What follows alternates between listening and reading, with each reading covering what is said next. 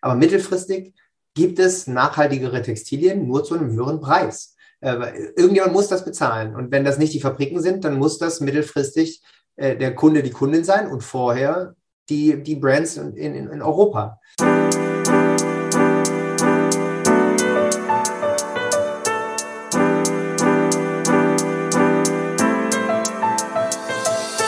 Moin und herzlich willkommen zu Fair Fashion Talk, deinem Podcast über faire und nachhaltige Mode. Ich bin Sabine Paulsen, deine Gastgeberin und ich freue mich sehr, dass du bei diesem Podcast wieder gelandet bist. Ich möchte meine Erfahrungen und mein Wissen mit dir teilen, interessante Persönlichkeiten und Organisationen interviewen und dich dazu motivieren, auch in deinem Alltag Fair Fashion mit einzubinden. Das Fair Trade Logo kennt wahrscheinlich der ein oder andere von seiner Lieblingsschokolade. Aber was bedeutet Fair Trade bei Textilien? Rafa Breyer, Referent für Textilien beim Fairtrade Standard, gibt uns in dieser Folge ganz viel Input über die Zertifizierung und im Standard selbst. Fairtrade möchte den bzw. das generelle Handeln verbessern und setzt sich für eine Zusammenarbeit auf Augenhöhe ein. Es werden bessere Preise für Kleinbauerfamilien abgegeben und menschenwürdige Arbeitsbedingungen für die Beschäftigten geschaffen. Welche Anforderungen und Herausforderungen werden an die Unternehmen gestellt? Wie unterstützt Fairtrade in der Umsetzung? Und was können die Marken tun, um ebenfalls ihren Beitrag zu leisten? Dazu gibt uns Rafa in dieser Folge ganz viel Auskunft. Hallo Rafa, herzlich willkommen zu meinem Podcast Fair Fashion Talk. Schön, dass du da bist. Hallo Sabine. Möchtest du dich erst einmal vorstellen, wer du bist, was du machst, woher du kommst? Gerne. Mein Name ist Rafa Breyer und ich bin bei Fairtrade Deutschland zuständig für alles, was mit Politik oder Projekten zu tun hat im Textilbereich und äh, global für Fairtrade für die Umsetzung des Fairtrade Textilstandards, vor allem in Indien. Okay, dann kannst du auch gleich erstmal, also Fairtrade kennt man ja, ich denke mal, die, viele ähm, HörerInnen kennen Fairtrade durch Schokolade, Bananen und sowas, aber uns interessiert das natürlich heute eher in Richtung Textilien. Vielleicht kannst du da erstmal erzählen, was da Fairtrade bieten kann, welche Standardsiegel. Ich glaube, das sind auch unterschiedliche Möglichkeiten, die man, äh, wie man Fairtrade einsetzen kann. Das wäre toll, wenn du damit mal anfangen könntest. Ja, ich muss ähm, noch einen Schritt vorher anfangen, nämlich was okay. Fairtrade überhaupt ist. Ihr ja, kennt es eben, gerne. wie du sagst, von Schokolade und so weiter. Mhm. Ähm, aber Fairtrade ist ähm, eine internationale Organisationsgemeinschaft, wenn man so will, mit äh, verschiedenen Organisationen in verschiedenen Ländern des globalen Nordens.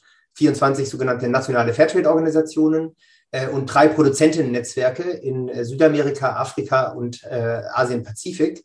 Und dazu ein Dachverband äh, Fairtrade International, der das Ganze so ein bisschen zusammenhängt das ist relativ wichtig, das zu verstehen, weil ähm, das die verschiedenen Sichtweisen auch auf Fairtrade und auf äh, Kriterien, Standards und so weiter ähm, oft erklärt, dass es eben nicht eine deutsche Organisation ist oder eine europäische Organisation, die sagt, wie sie es so machen will, sondern dass das immer ein großer Aushandlungsprozess auch international ist, was denn wie passiert im Fairtrade-System. Mhm. Das Fairtrade-System gibt es so seit ähm, knapp 30 Jahren, ist äh, an verschiedenen Stellen gewachsen und hat sich dann zusammengefunden. Ähm, und eben Fette Deutschland feiert nächstes Jahr 30-jähriges Jubiläum. Ähm, Im Textilbereich oder im Baumwoll- und Textilbereich gibt es im Prinzip zwei große Angebote. Das eine ist das Fairtrade Baumwollsiegel. Ähm, das ist das schwarze mit Cotton nebendran stehend mhm. und äh, das Siegel für Fairtrade Textile Production. Und der große Unterschied ist, dass das Baumwollsiegel ein klassisches Fairtrade-Siegel ist. Das heißt, ähm, es bezieht sich auf Agrarprodukte, agrarischen Anbau, wie bei Zucker, Kaffee, Bananen äh, und so weiter auch, nur eben hier für Baumwolle ähm, und hat da die grundlegend gleichen Mechanismen. Das heißt, es gibt, ein, äh, es gibt soziale Kriterien, ähm, nach denen die Baumwolle angebaut werden muss. Und es gibt einen sogenannten Fairtrade-Mindestpreis, der als Sicherheitsnetz und als, als Absicherung gegen, äh, gegen Marktentwicklungen ähm, gedacht ist, die einen Preis drücken unter einem bestimmten Wert. Und es gibt die sogenannte Fairtrade-Zulage oder die Fairtrade-Prämie, ähm, die äh, dafür gedacht ist, dass die Kooperativen und Produzentinnenorganisationen selbst darüber entscheiden, was sie damit machen. Ähm, die, das Hauptkriterium, das es dabei gibt, ist, dass es äh, für die Gemeinschaft sein muss und auch eben nicht nicht Fairtrade-Produzentin ausschließen darf. Ne, also die dürfen da eine Straße bauen, äh, sie dürfen aber nicht sagen, da dürfen dann nur die äh, Menschen aus dieser Kooperative fahren, sondern es muss mhm. immer für die gesamte Gemeinschaft sein. Und die Idee ist eben, ähm, auch Regionen und Bereiche gemeinschaftlich zu entwickeln und nicht ähm, den einen was zu geben und die, die drumherum sind, und einen anderen Job haben, der vielleicht nicht im Export ist oder Exportprodukte produziert, äh, davon auszuschließen. So das ist das Grundkonzept ähm, von Fairtrade. Ähm, der Textilstandard ist der erste Fairtrade-Standard, der sich äh, um Industrieproduktion kümmert. Das heißt, er ist gültig für den Rest der textilen Kette. Und während es bei der Baumwolle um äh, Löhne, äh, um Preise geht, geht es eben in der Industrieproduktion um Löhne ähm, und äh, andere soziale und ökologische ähm, Aspekte, auf die wir sicher nachher noch ein, eingehen werden. Mhm. Der Textilstandard ist aber auch noch, sag mal, relativ neu, ne? Oder also ich, ähm, ich weiß jetzt nicht, bei dem Cotton-Siegel ähm, gibt es das auch schon dann seit 30 Jahren oder wann fing das mit den Textilien an? Das kam wahrscheinlich erst später ein bisschen, ne? Genau, ähm, Fairtrade Baumwolle, ich bin mir nicht ganz sicher, sicher gibt es, glaube ich, seit 2006 ähm, mhm. erst. Ähm, mhm. Aber schon damals war klar, dass äh, damit der Textilbereich in, in, in Blickweite rückt. Und deswegen ist zum Beispiel an diesem Siegel auch immer der Zusatz Cotton dabei. Während es mhm. zum Beispiel beim Zucker nicht immer Zucker dabei steht, ähm, ist hier klar, wenn dieses Zeichen an einem Textil ist, dann ähm, wird damit ausgezeichnet, dass es sich um Fairtrade Baumwolle handelt. Also mhm. das heißt, es war schon immer klar, dass in der Textilindustrie, gerade wenn es um Menschenrechte geht und um, um Förderung von, von Armutsbekämpfung und Gerechtigkeit in der Welt, dass es eben nicht auf dem Baumwollfeld aufhören kann, sondern dass mittelfristig äh, mit dem Textilstandard oder mit einer damals irgendwie gedachten Weiterarbeit im Textilbereich ähm, weitergemacht werden muss. Und den Textilstandard an sich gibt es seit 2016. Ähm, nach drei bis vierjähriger Erarbeitung ist er da zum ersten Mal veröffentlicht worden. Okay. Und sind denn, du hattest eben schon so ein paar Anforderungen angesprochen. Sind die ähm, Anforderungen dann sowohl für das ähm, Cotton-Siegel als auch für den Textilstandard dann gültig oder wird da noch irgendwie differenziert? Weil ich glaube, der Textilstandard ist generell auch wesentlich aufwendiger und umfangreicher, oder? Von den Prüfungen her.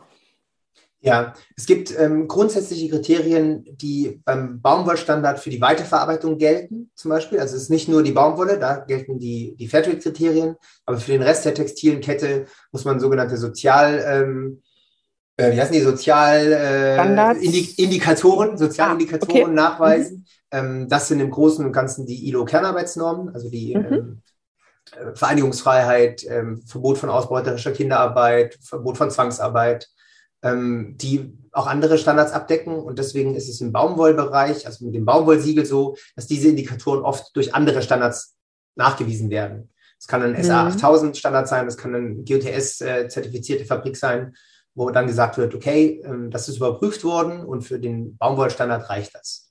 Mhm. Der Textilstandard baut, fängt quasi da erst an. Äh, ne, der ähm, hat die gleichen Anforderungen bei den ILO-Kernarbeitsnormen, hat aber dann große ähm, Weiterentwicklungs- oder höhere Standards beim Thema existenzsichernde Löhne, beim Thema Mitbestimmung und Mitgestaltung ähm, und eben auch beim Thema Arbeitsschutz und, äh, und Gesundheitsschutz. Hm. Und wenn jetzt, sag ich mal, wenn eine Fabrik noch nicht irgendwie ein anderes Audit, du hattest eben das GOTS-Audit ja kurz angesprochen, ähm, wenn die sozusagen ganz frisch und ähm, jungfräulich sozusagen bei euch ähm, sich anmelden.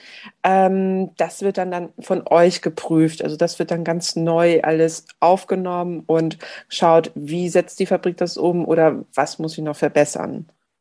Genau, da müssen wir auch wieder differenzieren. Im, im Fairtrade Baumwollstandard äh, ist es in der Theorie so, dass wenn die keine andere Zertifizierung haben, dass das auch zertifiziert wird. Mhm. Ähm, im Normalfall ist aber der Fairtrade Baumwollstandard, der sogenannte Trader-Standard, wie der dann heißt für den Rest der Kette, ähm, kein, keine Einstiegszertifizierung. Die haben oft ähm, SA8000-Zertifikate, mhm. RAP-Zertifikate, ähm, die auf, auf die quasi aufgebaut werden kann.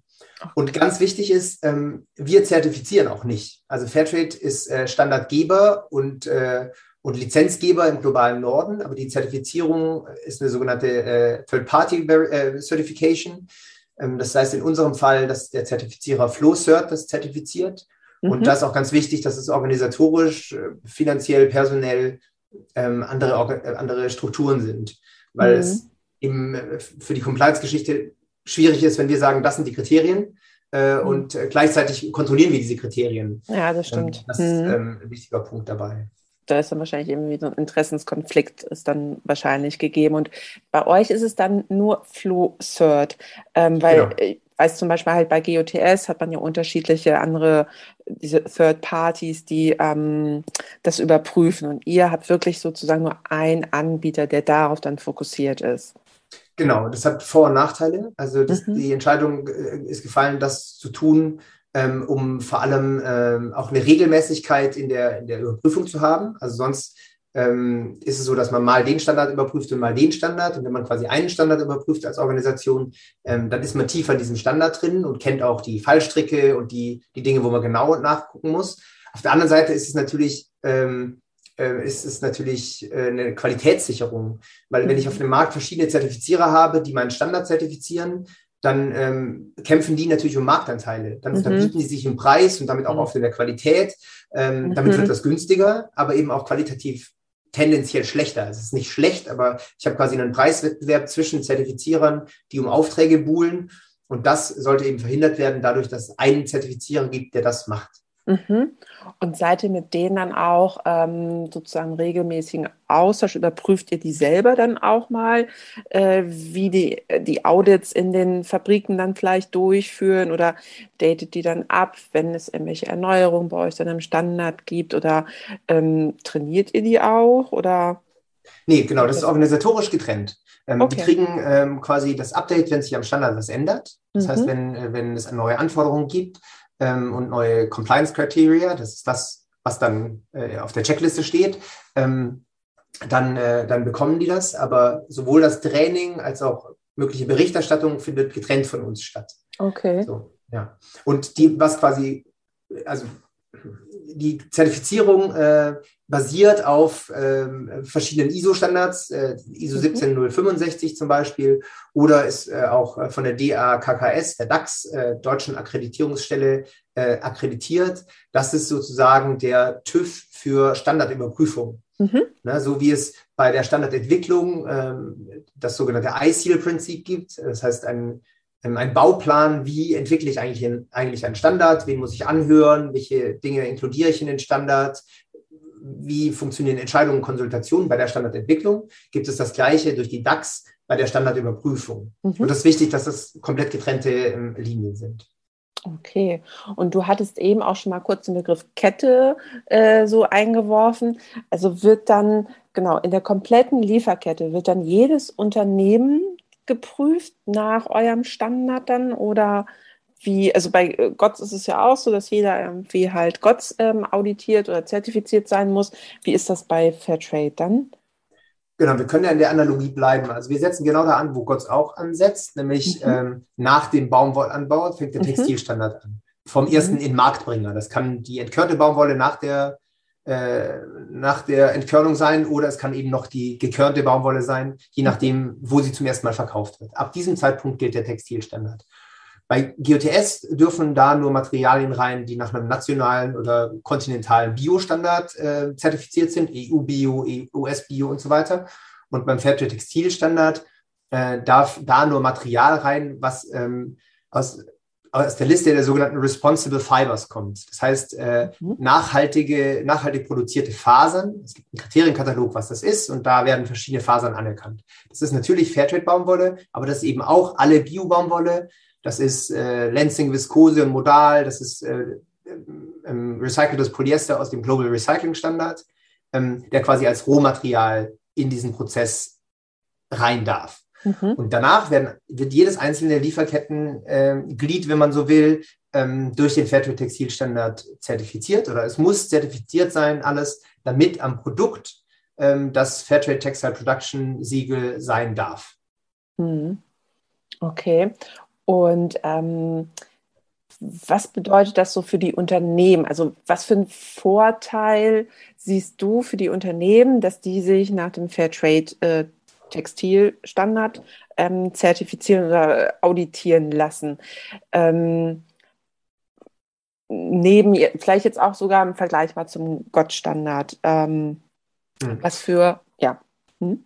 Wir sprechen, wenn wir über, über Unternehmen sprechen, dann sprechen wir von Produktionsstätten und Fabriken. Ne? Genau. Also nicht mhm. ähm, im Vergleich zu Brands. Äh, genau, keine Marken oder so, genau. Mhm. Genau. Es, Genau. Ähm, der, der Vorteil ähm, für die Fabriken ähm, ist, dass sie äh, nach dem höchsten Sozialstandard äh, zertifizierte Produktion haben. Das hört sich erstmal nach einem, nach einem ähm, sehr idealistischen äh, Ding an, aber ich glaube, dass es für, für die Fabriken mittelfristig ein komparativer Vorteil wird, ähm, das nachweisen zu können. Und ähm, neben dem neben dem Siegel oder nicht neben dem Siegel, neben der Zertifizierung für den einzelnen Betrieb ähm, ist ja das, äh, gibt es ja noch das Fairtrade äh, Textilprogramm. Das ist ein mhm. Unterstützung und Heranführungsprogramm für die Fabriken, die sich zertifizieren lassen wollen. Und das ist total wichtig. Das ist auch, gibt es nur im Fairtrade-System. Das ist, machen andere, ähm, andere Zertifizierer nicht.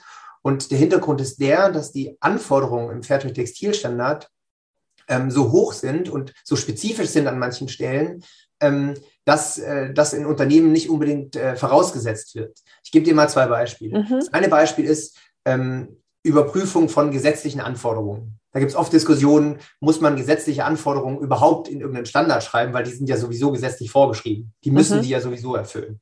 Das ist aber nicht der Fall. Auf dem Papier ist es so, dass man dann sagt, okay, ähm, geschriebene Arbeitsverträge, pünktliche Lohnzahlungen, ähm, Mutterschaftszeit, äh, äh, Kündigungsfristen, äh, Buchhaltung und so weiter, mhm. sind alles gesetzliche Ansprüche. Die sind aber nicht unbedingt in allen Unternehmen ähm, immer umgesetzt. Mhm. Und ich würde sagen, dass ungefähr 70 Prozent der Ansprüche im Fairtrade Textilstandard eigentlich gesetzliche Ansprüche sind, aber trotzdem braucht es eine lange Zeit, um diese, um quasi die Überprüfung der gesetzlichen Anforderungen ähm, auch, dem auch standzuhalten.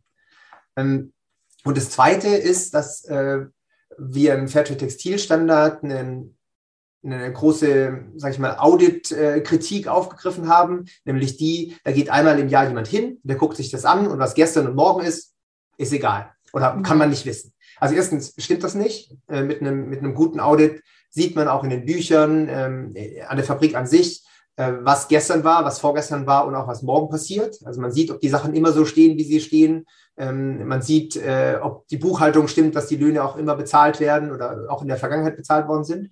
Aber um noch einen Schritt weiter zu gehen, gibt es im Fairtrade Textilstandard ein sogenanntes Compliance-Komitee. Das ist ein gemeinsames Komitee aus äh, Managementvertreterinnen und ähm, ArbeiterInnen, ähm, die dafür zuständig sind, die Kriterien des Standards auch über das Jahr hinweg zu überprüfen. Das heißt, die, äh, die Idee ist, äh, Ownership für die Kriterien des Standards zu haben, also für die Arbeitsbedingungen und zu sagen, das ist gut für uns und wir wollen gemeinsam oder wir schauen gemeinsam da drauf. Ähm, und so ein Komitee ähm, gibt es ja nicht einfach so, sondern das muss ähm, da sein, das muss ähm, demokratisch gewählt sein und es muss funktionieren. Und auch das ist eine, eine Spezifika des Fairtrade Textilstandards, dass wir nicht das Vorhandensein von irgendwelchen Komitees, äh, dass die nicht zertifiziert werden, sondern das Funktionieren von Komitees. Das heißt, es muss nicht nur eine Liste geben, die Leute sind in diesem Komitee, sondern es muss äh, nachgewiesene Arbeitstreffen, Protokolle, Entscheidungen und so weiter geben, dass auch klar ist, die treffen sich auch, die arbeiten auch daran und so weiter. Und das ist natürlich ein ganz anderer Eingriff in die, ähm, in die Fabriktätigkeit, als das ist, ähm, habt ihr ein Arbeiterkomitee, Arbeiterinnenkomitee, ja, hier ist die Liste, alles klar. So, sondern das muss vorbereitet werden, das muss begleitet werden und das machen wir mit Trainerinnen und Trainern zum Teil über mehrere Jahre in mhm. einzelnen Fabriken.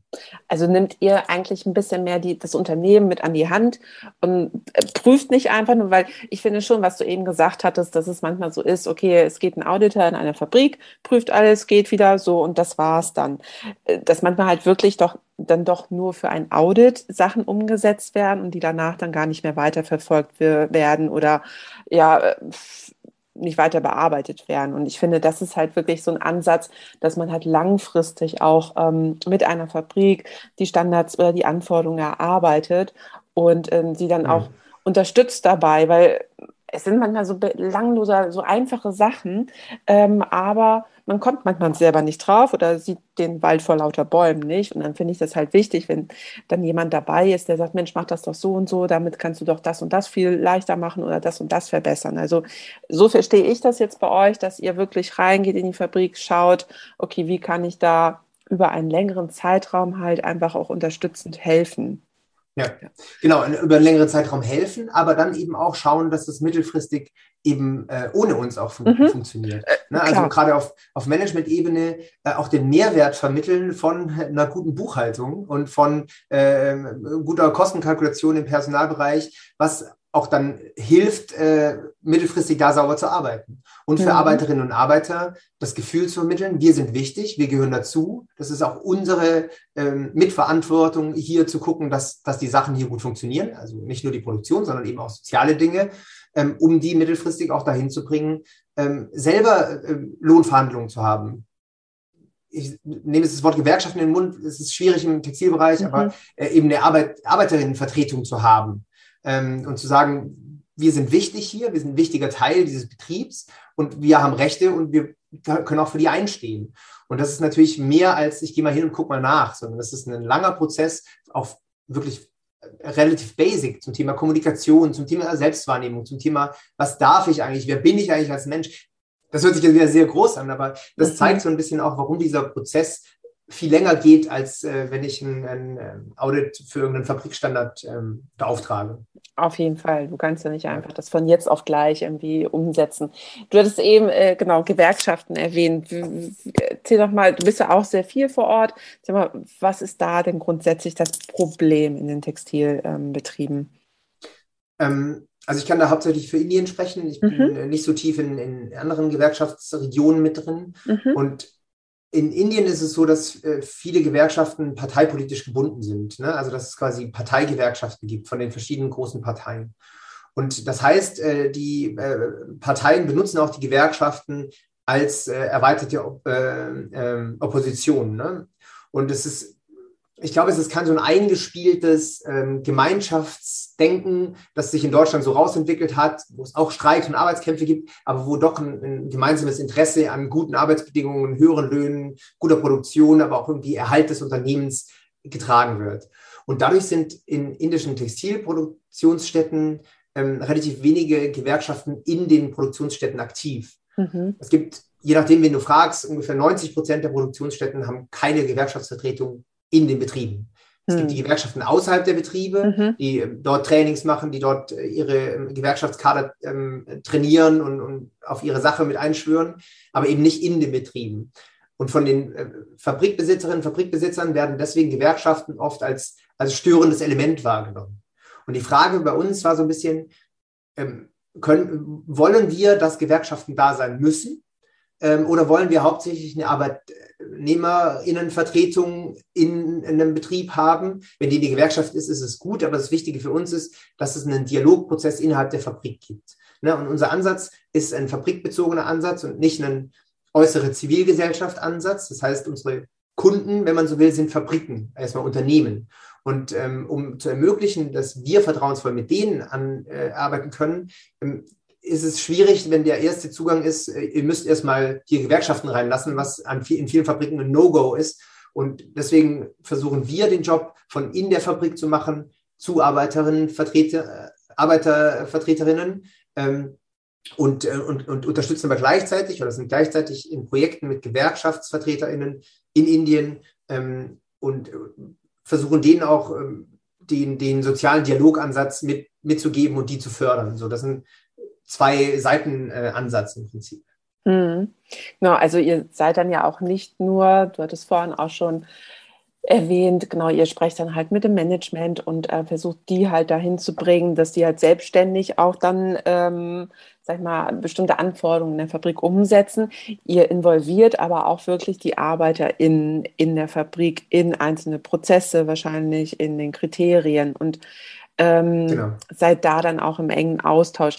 Kriegt ihr da dann auch mit, ähm, bei denen an sich dann, dass sich da vielleicht ein Wandel oder eine Veränderung dann auch klammert, wo sie dann vielleicht auch merken, okay, hier sind jetzt auch wirklich welche, die wollen auch vielleicht die Situation hier in der Fabrik ein wenig verbessern, die wollen was machen und ja, da machen und die unterstützen wir, da machen wir mit oder gehen vielleicht auch ganz anders damit dann um einfach. Also kriegst du da auch irgendwie so ähm, Erlebnisse mit, wenn du dann vor Ort bist? Ja, ähm, ja, also ich meine, ich kriege sowas mit, wenn ich vor Ort bin, aber ich äh, spreche kein Tamil und kein Hindi und deswegen kriege ich das natürlich nee, okay. äh, eher indirekt über unsere Trainerinnen, Trainer und Consultants mhm. mit. Ähm, Und ähm, es ist schon so, dass es in, in, der, in, in der Grundlage um bessere Kommunikation geht und eben auch um wahrgenommen werden. Und natürlich ist es so, wenn Menschen wissen, ich bin wichtig und ich habe Rechte und ich, äh, ich habe ein offenes Ohr auf der anderen Seite, dass auch mehr Sachen angesprochen werden. Ähm, als Beispiel vielleicht das große Thema Beschwerdemechanismen. Das ist immer so sehr groß und riesig und so und dann geht es meistens um irgendwelche Telefonnummern oder E-Mail-Adressen, wo sich Arbeiterinnen und Arbeiter hinwenden können. Manchmal lokal, oft global an irgendwelche Brands. Ähm, wir gehen davon aus, dass ungefähr 80 Prozent aller ähm, Beschwerden oder aller Dinge, die nicht so gut lau laufen, eigentlich intern in den Fabriken geklärt werden müssen. Das sind meistens nicht ähm, äh, große Dinge, sondern das sind kleine Dinge, die für Arbeiterinnen und Arbeiter die Sachen nicht so gut machen. Es ist oft ähm, schlechte Qualität beim Essen. Es ist äh, oft äh, irgendwelche Wege, die sich unsicher anfühlen, die schlecht beleuchtet sind. Ähm, äh, keinen, keinen guten Bustransfer von, von, äh, von zu Hause in die Fabrik. Mhm. Ne, das sind alles Dinge, die sind nicht riesig, äh, aber wenn ich mich da unwohl fühle als Arbeiter, als Arbeiterin und das nirgends adressieren kann, dann macht mich das unzufrieden. Und die Erfahrungen aus den Fabriken, mit denen wir arbeiten, sind oft, dass wenn es die, die, den Kommunikationskanal zwischen ArbeiterInnen und dem Management gibt, dass solche kleinen Sachen angesprochen werden können und auch umgesetzt werden können, weil irgendwelche neuen Lichter auf irgendeiner, irgendeinem Weg zwischen einem, äh, der Bushaltestelle und der Fabrik ist ja keine Rieseninvestition.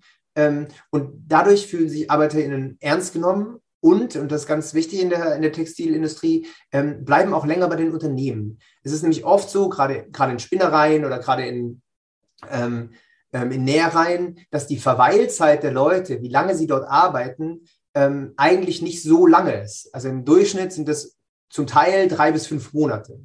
Und ähm, mir haben mehrere Fabrikmanager erzählt, ähm, dass sie den Eindruck haben, dadurch, dass sie diesen Dialog haben und eine, mit diesem Compliance-Komitee auch ein Forum, wo sie darüber sprechen können, ähm, dass dadurch Sachen aufgekommen sind, die sie dann lösen konnten, eben zum Beispiel beim Essen, also ganz, ganz klassisch, äh, und dass sie den Eindruck haben oder auch an ihren Zahlen sehen können, die Arbeiterinnen und Arbeiter bleiben länger in der Fabrik also quasi arbeiten äh, mehrere Monate oder auch äh, noch länger in der gleichen Fabrik, was ihnen wiederum Geld spart, weil sie nicht alle zwei, drei Monate neue Arbeiterinnen einlernen müssen. Und eben in, in, in Südindien mit dem einen Manager, mit dem ich gesprochen habe, der hat gesagt, na, ich kann die Löhne locker um zehn Prozent erhöhen, wenn ich nicht, äh, wenn die Leute statt äh, vier Monate im Durchschnitt äh, eben ein halbes Jahr oder acht Monate hier bleiben, weil ich eben viel weniger Aufwand habe, viel weniger Ausschuss produziere, viel weniger Korrekturen habe, viel weniger Sachen habe, die ich immer neu einschleifen muss. Das heißt, die Zufriedenheit der Arbeiterinnen und Arbeiter macht die Arbeiterinnen und Arbeiter zufrieden, spart dem Arbeitgeber Geld. Und wenn dieses Geld dann dafür benutzt wird, die Arbeiterinnen und Arbeiter noch zufriedener zu machen oder zu sagen, wir investieren das quasi in die, in die Personalentwicklung, würde man bei uns sagen, aber mhm. in gute Qualität äh, und, und gute Arbeiterinnen und Arbeiter, dann haben beide was gewonnen, was sie vorher nicht hatten. Und das ist so ein Ansatz oder so ein, so ein Bericht von unserem Ansatz, auf den ich stolz bin und wo ich sagen würde, dass das wirklich einen Unterschied macht in den einzelnen Fabriken natürlich. Ne, das ist kein globaler und äh, die ganze Industrie, sondern es ist auf dem Level der Fabrik ein Ansatz, der das Leben aller Beteiligten besser macht. Eigentlich total simpel und total einfach. Ne? Also und, und, und so logisch auch, wenn man einen Dialog führt, wenn man kommuniziert ähm, und darauf hört, was der eine oder der andere möchte und mit wirklich kleinen, einfachen Sachen das einfach verbessern kann. Ähm, ja, toll. Also hört sich wirklich gut an, wenn das wirklich so dann auch funktioniert. Ähm, hast du denn aber auch schon mal, ähm, sag mal, irgendwelche Herausforderungen gesehen, wo du gesagt hast, okay, das wird jetzt mal hier eine richtig große Challenge ähm, oder generelle Punkte, also abgesehen, glaube ich mal, von existenzsichernden Löhnen, was ja wirklich ein schwieriger Punkt ist, gibt es sonst andere Aspekte noch, wo du sagst, ja, das ist immer ein bisschen äh, kritisch oder schwierig ähm, in den Fabriken umzusetzen?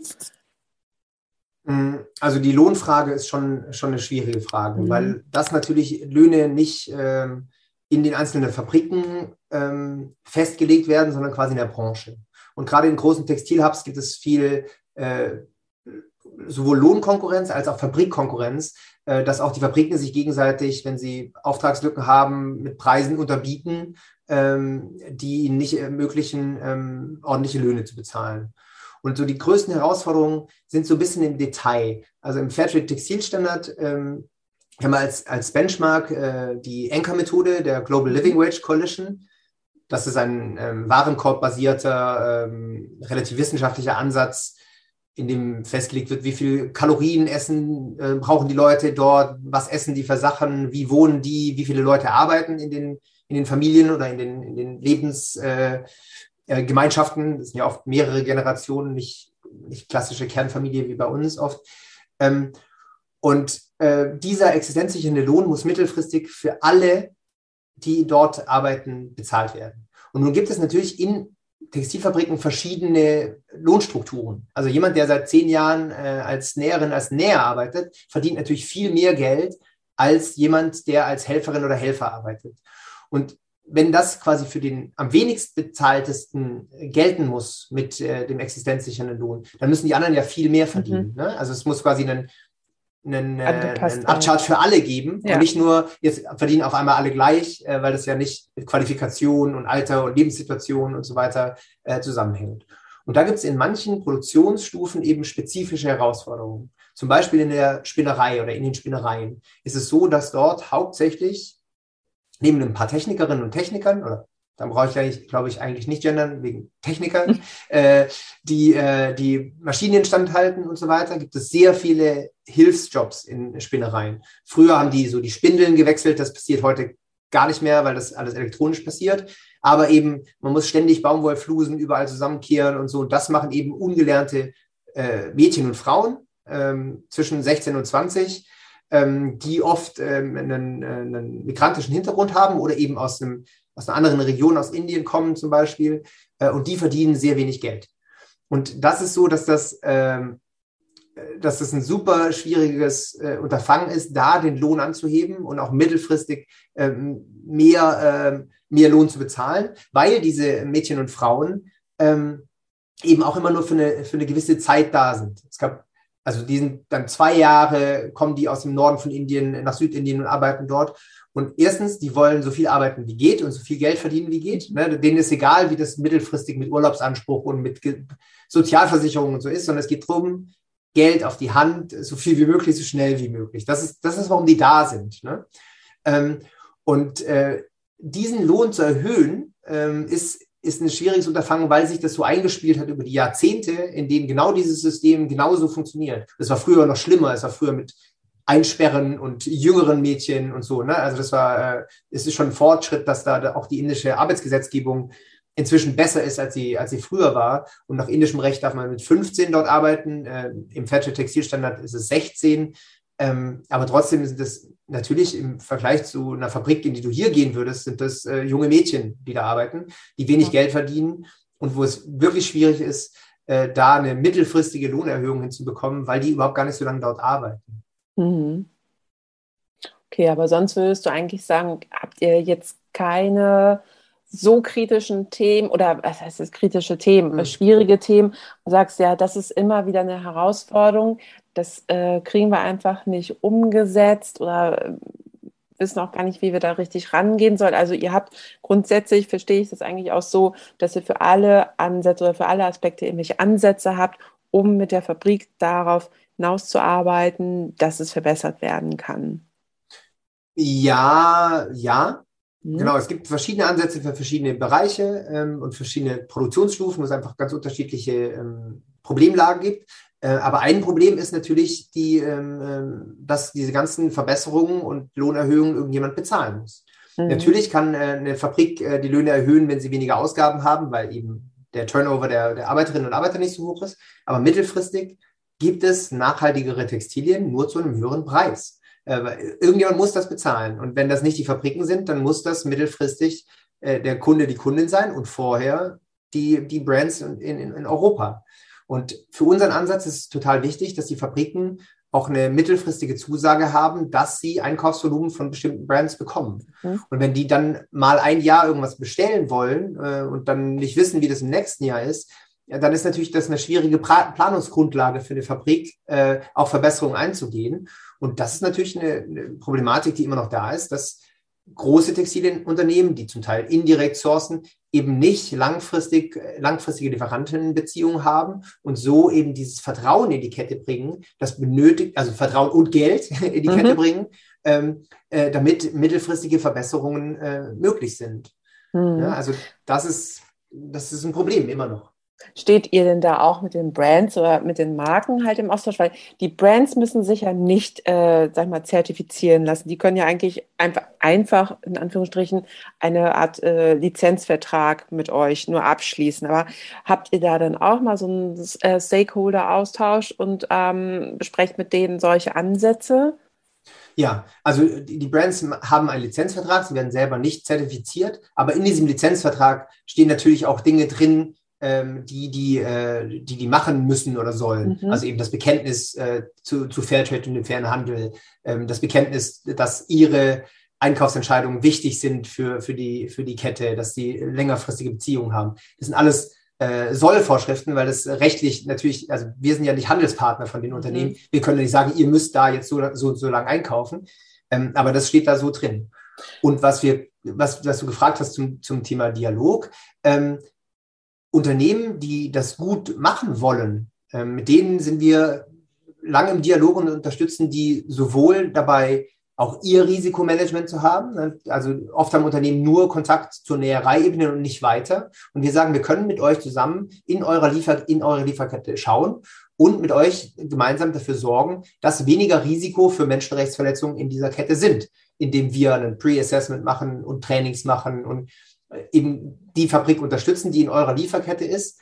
Und gerade in, im Hinblick auf äh, Lieferketten-Sorgfaltspflichtengesetz ähm, wird es mittelfristig für größere Unternehmen ähm, ein, ein, Thema und für kleinere Unternehmen ähm, wird es halt durch, äh, sage ich mal, Service-Dienstleister, äh, wie wir das vielleicht an manchen Stellen sind, ähm, einfacher, da auch eine größere Sicherheit zu haben.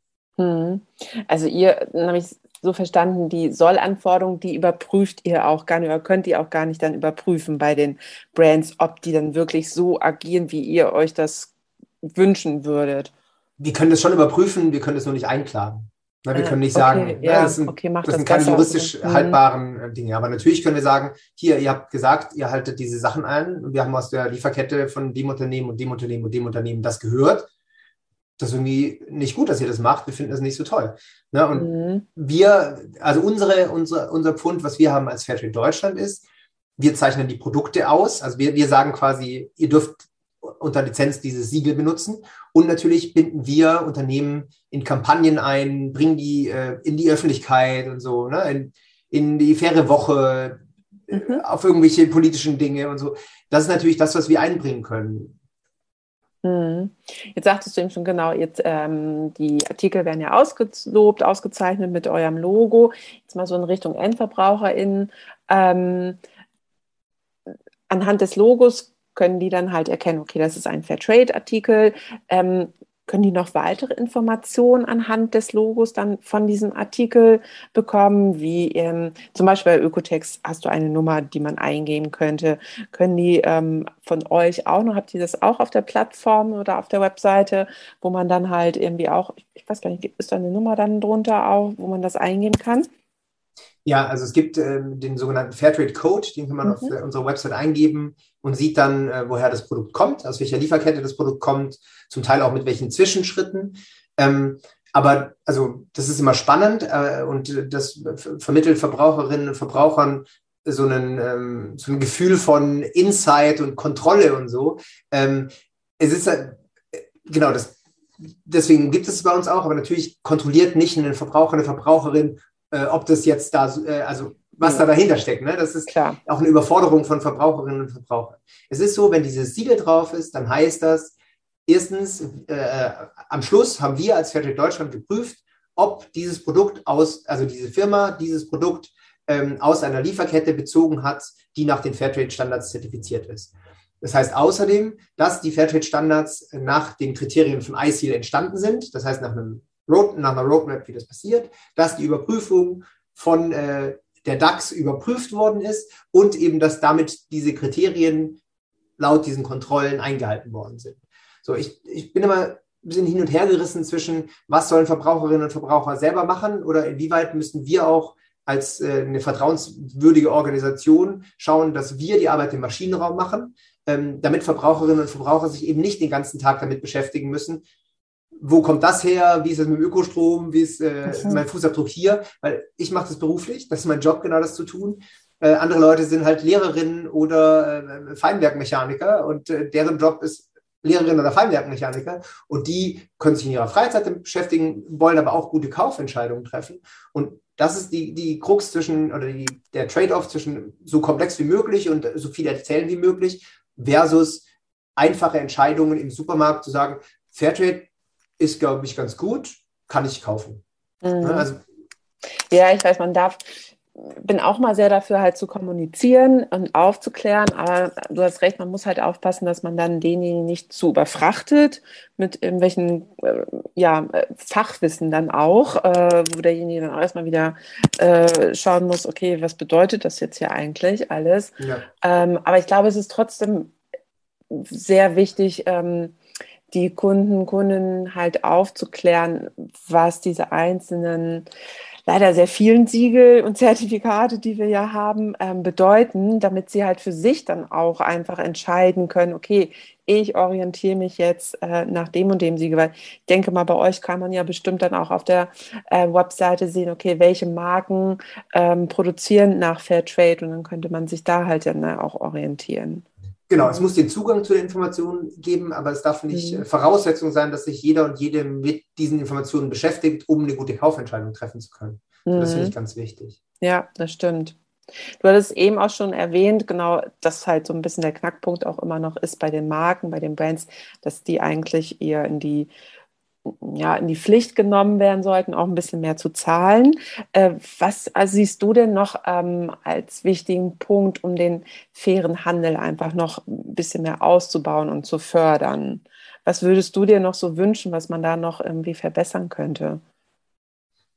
Ähm, also ich finde es immer ganz wichtig, dass also der faire Handel besteht ja aus fair und aus Handel. Mhm. So, und das ist schon wichtig, dass, äh, dass es äh, darum geht, dass Produkte auch, äh, auch gekauft werden müssen, damit sie äh, ähm, eine Wirkung entfalten können. Ne? Damit jemand äh, in Indien äh, Fairtrade-Baumwolle verkaufen muss, äh, kann, muss jemand hier diese Fairtrade-Baumwolle mhm. kaufen. So. Und das ist natürlich so ein, so ein Trade-off, gerade im, im, im Bereich von, ähm, was brauchen wir eigentlich, von Überkonsum und so weiter. Und ich finde es ganz wichtig, dass ähm, wir diesen Spagat, den wir haben, als Konsum als Weltverbesserung versus äh, kein Konsum als Weltverbesserung, ist ja beides irgendwie richtig, ähm, äh, dass wir da trotzdem weiterhin unseren, unseren Platz, Platz finden, weil es wichtig ist, dass ähm, die Menschen im globalen Süden ein, ein ordentliches Einkommen für die Sachen haben, die sie produzieren, die wir benötigen. Ne? Und deswegen finde ich es wichtig, dass wir sagen, wir kaufen gerne weniger, aber dafür kaufen wir gute Sachen. Und dafür kaufen wir ähm, Sachen, die eben auch nicht für andere Menschen schlecht sind, weil sie unter schlechten Bedingungen angebaut werden, weil die, die Böden zerstört werden, weil übergedüngt wird äh, und äh, weil Menschen auch aus diesem Kreislauf von Armut nicht rauskommen. Wir lösen als Fairtrade die Armut nicht, ne? aber wir sind ein Beitrag dazu, zum einen die, die Armut zu bekämpfen im globalen Süden und eine Aufmerksamkeit für, für Armutsstrukturen äh, im globalen Norden zu schaffen. So. Und was eine Herausforderung auch noch für, für den fairen Handel an sich wird, ist die Herausforderung, die für uns alle eine Herausforderung wird, nämlich der Klimawandel oder die Klimakatastrophe. Ne? Also es verschieben sich äh, Anbausaisons, äh, die, die Ernte wird schlechter, man braucht neue Pflanzen, Kaffeeanbau kann da nicht mehr stattfinden, wo er jetzt stattfindet, sondern muss weiter oben stattfinden und so weiter. Und gerade an dem Punkt, wo ähm, die, das Einkommen über den fairen Handel, über einen Absatz von Waren passiert, ist es natürlich fatal, wenn du weniger Waren produzieren kannst, weil, der, weil das Klima sich verändert. Ne? Weil wenn dein Fairtrade-Reisfeld überschwemmt ist und der Reis weg ist, ist es natürlich schwierig, weil du aus dem Fairtrade-System über den klassischen Weg eben dann weniger Einkommen hast. Und deswegen versuchen wir da gerade auch zu schauen, wie können wir auch äh, Produktdiversifizierung bei Bäuerinnen und Bauern im globalen Süden äh, voranbringen und unterstützen und äh, Klimaveränderungsresilienz äh, schaffen mit den Strukturen, die wir haben und mit den, der politischen Macht, nenne ich sie mal, äh, im globalen Norden und mit dem äh, ähm, Konsumentinnenvertrauen im globalen Norden, ähm, auch diese, diese Informationen, ähm, diese Informationsbrücke sein und auch, wie wir in unseren Standards mittelfristig ähm, dafür sorgen können, dass, dass auch Geld da ist, äh, dass solche Sachen angegangen werden können. Mhm. Ja, ja, gut. Du hast jetzt auch schon ein bisschen was zu, was du als nachhaltigen Konsum empfindest. Hast du eben tatsächlich auch schon ein bisschen, wäre sonst meine nächste Frage nochmal gewesen. Aber jetzt würde ich auch noch gerne von dir wissen, was du jetzt so persönlich für dich ähm, als Fair Fashion, als nachhaltige Mode definierst. Wo schaust du nach? Äh, weiß ich, ob du dich jetzt komplett auf Fair Trade äh, Marken irgendwie äh, fokussiert hast oder was ist für dich wichtig, wenn du ähm, so mal umguckst? Ähm, ich will trotzdem noch was zum nachhaltigen Konsum okay, sagen, weil gerne. ich, wenn ich da, da ähm, das ist eine gute Frage. Wie kann ich die äh, kurz und knapp beantworten? Und ich würde sagen, nachhaltiger Konsum ist schöne und gute Sachen benutzen zu können, die ich brauche und möglichst wenig schlecht sind für andere. Ne, mhm. Also schöne, schöne Produkte, die, mit denen ich eine persön persönliche Beziehung habe, äh, die gut sind, also gut verarbeitet, langlebig und so weiter, die benutzen zu können, also nicht unbedingt zu kaufen, aber auch zu leihen oder zu teilen oder zu tauschen ähm, die ich wirklich brauche. Auch das ist nochmal so ein Ding, was brauche ich mhm. eigentlich?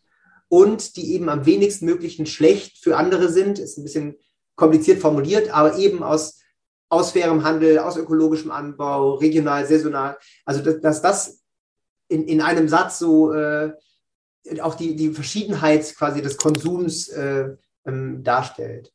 Und zum Thema faire Mode. Also mein großer Vorteil ist, äh, dass ich äh, mit Fashion, mit Mode im engeren Sinne äh, wenig am Hut habe und auch wenig anfangen kann. Okay. Und äh, deswegen ist es für mich relativ einfach, äh, ähm, auch äh, einfach nachhaltig zu, zu konsumieren, wenn es um Textilien geht, weil ich alle meine Klamotten in einem Fair Fashion Store in Köln kaufe seit sieben Jahren. Mhm. die haben Hemden, die haben T-Shirts, die haben Jeans, die haben Unterhosen, die haben Socken und die haben Schuhe. Okay. So. Äh, das sind Sachen, die ich brauche äh, immer wieder und dann gehe ich da hin und da gibt es nicht nur Dinge aus, aus, aus Fairtrade-Baumwolle, da gibt es viele GOTS-zertifizierte Produkte, ähm, aber so hat sich einfach über die Jahre ähm, mein Kleiderschrank dahin entwickelt, dass ich, ich habe vielleicht noch zwei Hemden, die ich manchmal trage, die eben nicht von da kommen oder ein altes Sakko, das ich schon ewig trage. Ähm, und ansonsten ist es für mich überhaupt nicht kompliziert, äh, weil ich eben nicht so ein modebewusster Mensch bin, das auch nachhaltig zu konsumieren. Und natürlich, weil ich auch äh, finanziell die Möglichkeiten habe, das zu tun. Hm. Hat sich der Gedanke bei dir dann erst, also sieben Jahre ist ja schon recht lange. Ich weiß gar nicht, wie lange bist du jetzt bei Fairtrade schon? Bei Fairtrade bin ich seit dreieinhalb Jahren, aber so okay, in dem also nachhaltigen Mode-Business bin ich vielleicht seit zehn Jahren oder so. Okay, also hat sich dann aber auch mit deiner, sag ich mal, mit deinem Job dann der Gedanke oder ja die Einstellung dazu wahrscheinlich dann auch angepasst oder geändert oder? Ja, so? ja, ich habe mir früher eben über Bekleidung noch nie so viele Gedanken mhm. gemacht und dann war mein Zugang zu, zu nachhaltiger Mode eben eher die Nachhaltigkeit als die Mode. Mhm. Ähm, und so hat sich das einfach dahin entwickelt. Und dann sind die Menschen hier bei den äh, Green Guerillas einfach nett. Und, dann, und ich finde Einkaufen immer ein bisschen anstrengend. Und wenn äh, das irgendwo nett ist und du gute Produkte bekommst und äh, gesagt bekommst, hier, das, das würde dir passen, gut beraten wirst, äh, dann war das für mich einfach ein Match und dann konnte ich da oder kann da mit gutem Gewissen hingehen. Ähm, und wenn ich was brauche, dann passt das schon. Ja, super. Aber wir sind dann jetzt auch schon am Ende der Zeit. Hast du noch irgendwie was auf dem Herzen, was du noch gerne äh, mitteilen möchtest? Ähm, das ist eine gute Frage, äh, die ich hätte erwarten können.